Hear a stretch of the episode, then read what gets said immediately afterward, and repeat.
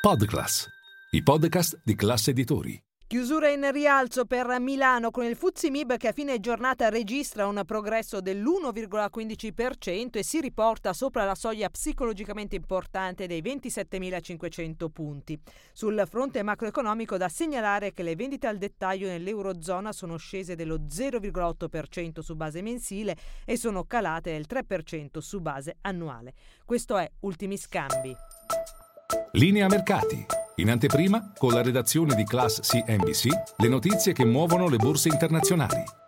Sul fronte macroeconomico, attenzione proprio ai dati che arrivano sia dagli Stati Uniti, le vendite al dettaglio delle catene nazionali nella prima settimana di aprile sono aumentate dell'1,5% a livello annuale, che dalla Cina, dove l'inflazione ha rallentato a marzo, attestandosi sui minimi da oltre un anno grazie alla riduzione dei prezzi dei prodotti alimentari e non alimentari.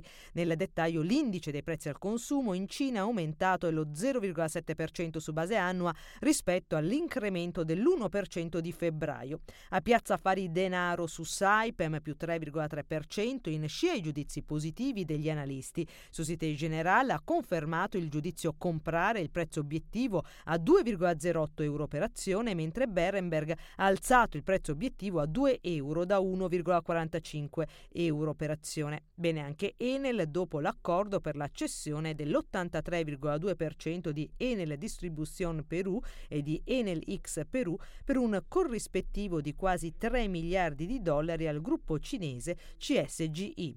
L'impatto positivo sulla posizione finanziaria netta di Enel è stimato dalla società in 3,1 miliardi e l'operazione genererà un capital gain di circa mezzo miliardo sull'utile netto reported.